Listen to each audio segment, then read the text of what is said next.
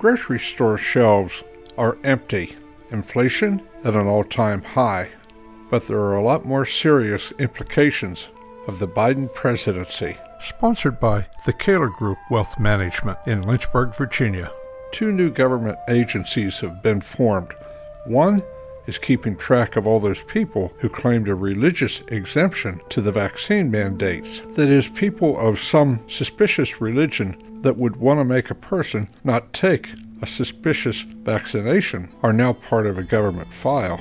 And I'm wondering what they're going to do with all those names and addresses of people who are of the wrong religion. Another government agency is on disinformation, that is, those people who don't believe what the government tells us. And it's compiling a list of those folks who don't believe and have said they don't believe. We'll hear a lot more about this, but as my dad would say, it can't be good.